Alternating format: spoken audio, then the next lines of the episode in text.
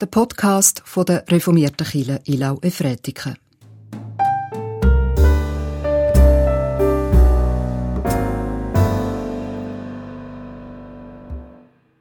Was ihr einen meiner geringsten Brüdern und Schwestern getan habt, das habt ihr mir getan, sagt Jesus Christus, Matthäus 25, Vers 40.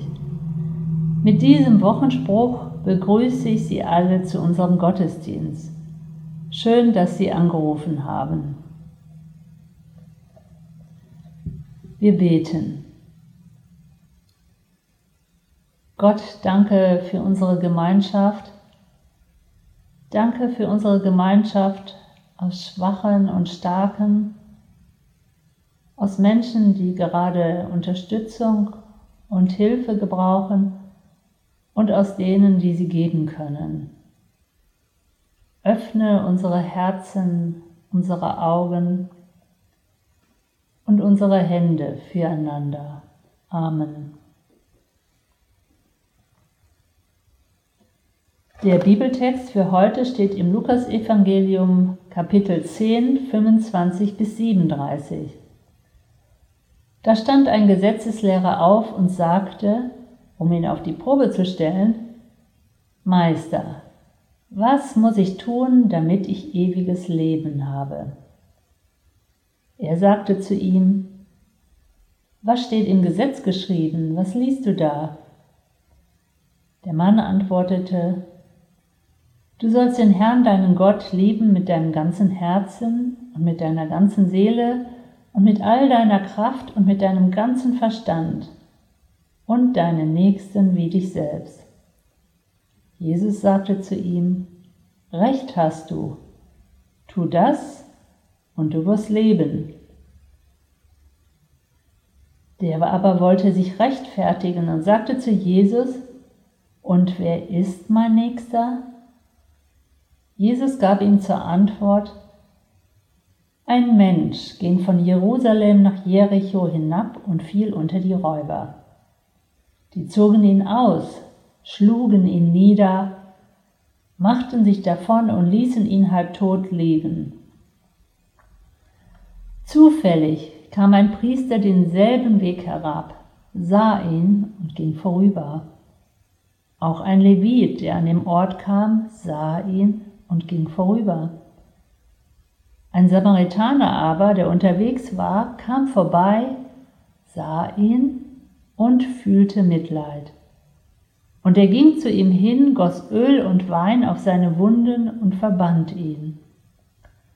Dann hob er ihn auf sein Reittier und brachte ihn in ein Wirtshaus und sorgte für ihn. Am anderen Morgen zog er zwei Denare hervor und gab sie dem Wirt und sagte, Sorge für ihn. Und was du darüber hinaus aufwendest, werde ich dir erstatten, wenn ich wieder vorbeikomme. Wer von diesen dreien, meinst du, ist dem, der unter die Räuber fiel, der Nächste geworden? Er sagte, derjenige, der ihm Barmherzigkeit erwiesen hat. Da sagte Jesus zu ihm, Geh auch du und handle ebenso. Liebe Gemeinde, es war im September 1997. Die spannenden Wochen des interkulturellen Austauschprogrammes waren zu Ende. Ich wollte Indien noch ein paar Tage alleine erkunden und wählte den Bundesstaat Rajasthan mit seiner Hauptstadt Jaipur. Bekannt ist sie wegen ihrer leuchtenden Farben und großzügigen Paläste. Davon aber blieb in meinem Gedächtnis nicht viel hängen. Ich erinnere, eine Stadtrundfahrt mit einheimischen Touristen gemacht zu haben. Ganz in dieses Land und seine Menschen eintauchen war mein Wunsch. Tatsächlich gelang es. Anders als geplant. Es passierte bei einem Gang durch ein armes Stadtviertel. Mir wurde sehr, sehr übel. Ich hatte kaum noch Kraft, mich auf die Beine zu halten, lehnte mich an eine Hauswand und übergab mich. Wie ein Häufchen Elend klebte ich an dem Haus. Woher sollte ich die Kraft nehmen, wieder zum Bus zu gehen? Das hatten spielende Kinder auf der Straße beobachtet und beäugten mich. Ein Junge rannte weg und kam mit Wasser und einer Banane zurück. Was für eine Großzügigkeit in dieser Gegend, in der die Menschen nicht das Nötigste zum Leben hatten. Ich war eine Ausländerin, hatte eine andere Hautfarbe und war schwach und krank.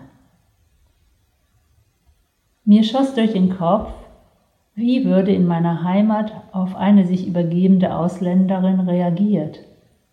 Würden Kinder kommen und helfen wollen? Oder hätten sie Angst und würden wegrennen? Wie würden ihre Eltern mit dieser Situation umgehen? Würden sie ihre Kinder wegziehen, damit sie sich nicht ansteckten würde es für eine echte Notlage gehalten oder befürchtet, dass alles vorgetäuscht sei.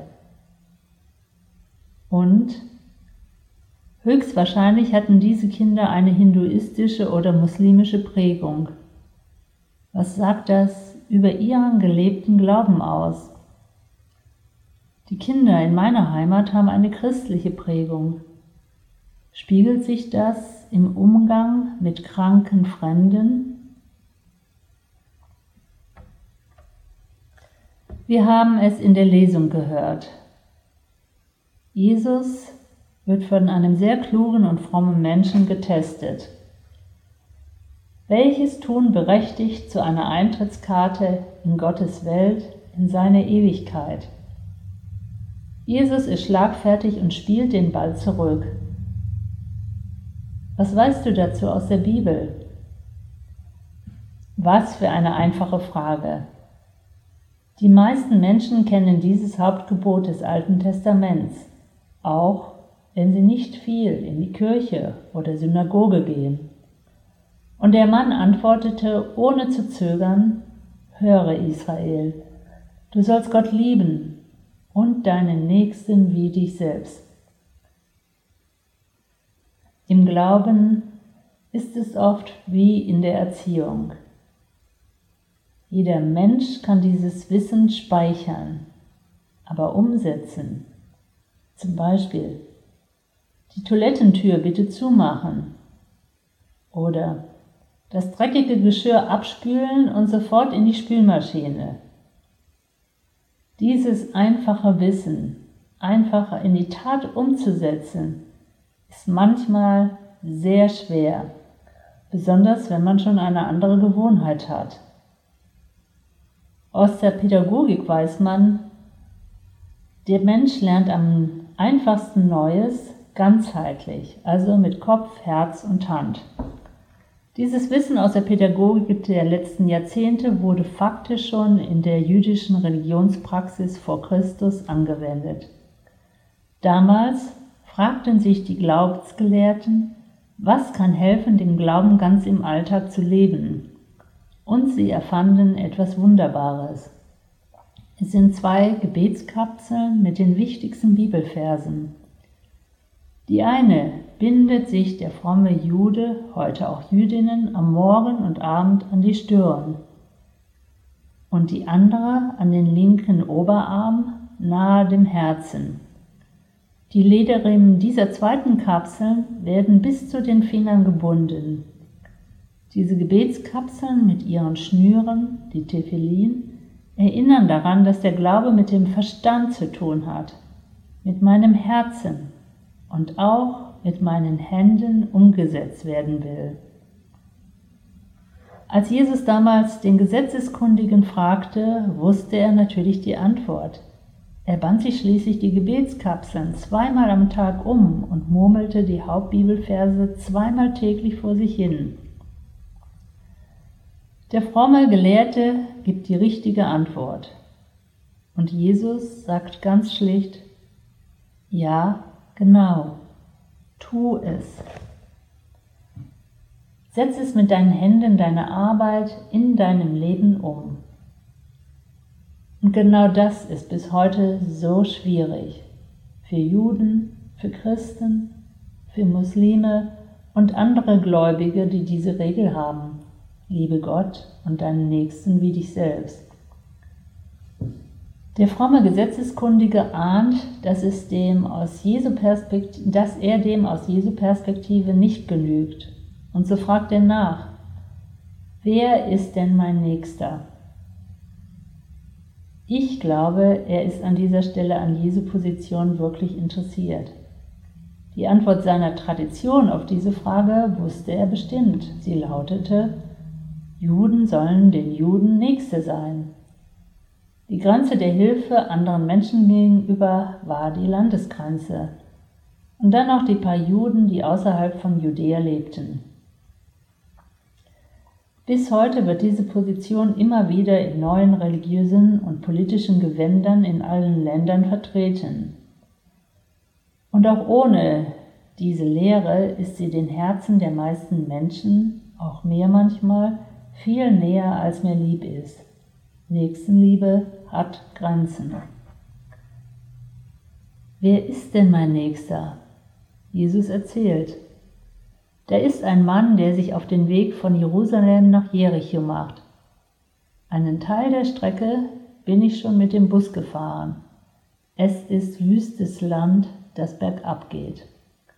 Der Höhenunterschied zwischen beiden Orten, Jerusalem und Jericho, beträgt 1000 Meter. Der Weg führt durch eine zerklüftete Felsenwüste. Der Mann in der Erzählung Jesu, dem ergeht es schlecht. Er fällt unter die Räuber. Sie ziehen ihn aus, verprügeln ihn und machen sich davon. Halbtot lassen sie ihn im Niemandsland liegen. Zufällig geht ein Priester diesen Weg. Als er ihn sieht, geht er vorbei Genauso macht es ein Levit. Er sieht die erbärmliche, nackte Gestalt und geht weiter. Der am Boden liegende hat Glück. Es kommt noch einer vorbei. Es ist zwar einer, der nicht den richtigen Glauben hat. Als er den Mann auf dem Boden sieht, tut dieser ihm leid. Er geht zu dem Mann hin, nimmt Öl und Wein aus seinem Gepäck und tut es auf seine Wunden. Sie sollen schon einmal gereinigt werden und erste Linderung erhalten. Der Samariter hebt den niedergeschlagenen Fremden auf sein Reittier und führt ihn in eine Herberge. Dort pflegt er ihn. Am nächsten Tag zieht er zwei Denare aus seiner Tasche und gibt sie dem Wirt. Sorge du bitte für ihn, und was er mehr kostet, werde ich dir bei meiner Rückreise erstatten. Jesus schaut den Frommen an und fragt, wer von den drei Männern ist denn dem unter die Räuber gefallenen der Nächste geworden? Der fromme Mann sagt, derjenige, der geholfen hat. Und Jesus sagt, geh und mach es genauso. Oder im Englischen go and do likewise. Gehen und tun. Das ist die Schaltstelle der Geschichte. Ich kann an Situationen vorbeigehen oder hineingehen und anpacken. Es ist egal, wie viele Bibelstellen ich auswendig wiedergeben kann. Für den Schwerverletzten war entscheidend, dass einer ihn wahrnahm, sich berühren ließ und anpackte, dass sein Glaube Kopf, Herz und Hand bis in die Fingerspitzen durchdrang.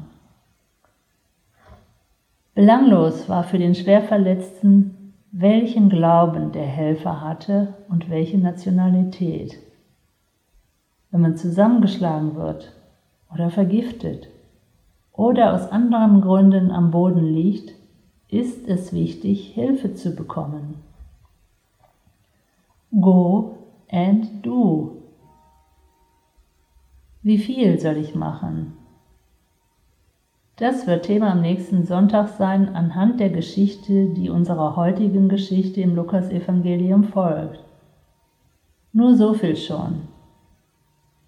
Damals, als es mir in Indien hundselend ging, hatte mir ein zerlumpt aussehender Junge sehr freundlich seine Hilfe angeboten.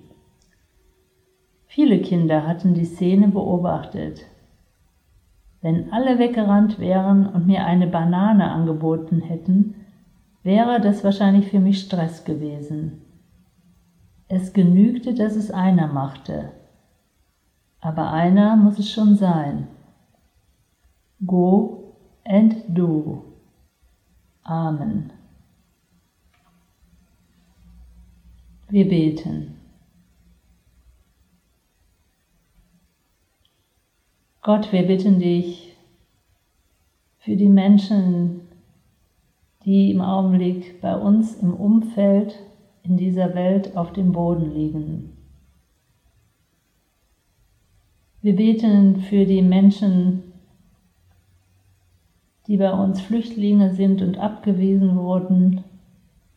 Wir bitten dich um eine gute Lösung für sich, für sie. Wir bitten dich für die Menschen, die krank sind, die keine Kraft mehr haben und die traurig sind. Wir bitten dich um Hilfe für sie. Bitten dich für die Menschen, die durch die Corona-Krise in finanzielle Armut gerieten. Hilf uns als Gesellschaft mit offenem Herzen und sehr viel Klugheit, das wahrzunehmen und damit gut umzugehen. Und was uns noch auf dem Herzen liegt, legen wir in das Gebet, das Jesus uns gelehrt hat. Unser Vater im Himmel geheiligt werde dein Name, dein Reich komme, dein Wille geschehe, wie im Himmel so auf Erden. Unser tägliches Brot gib uns heute und vergib uns unsere Schuld, wie auch wir vergeben unseren Schuldigern. Und führe uns nicht in Versuchung, sondern erlöse uns von dem Bösen. Denn dein ist das Reich und die Kraft und die Herrlichkeit in Ewigkeit. Amen. Gott segne dich und behüte dich. Gott lasse sein Angesicht über dir leuchten und sei dir gnädig. Gott erhebe sein Angesicht auf dich und schenke dir seinen Frieden. Amen. Ich wünsche Ihnen einen gesegneten Sonntag und eine gute Woche.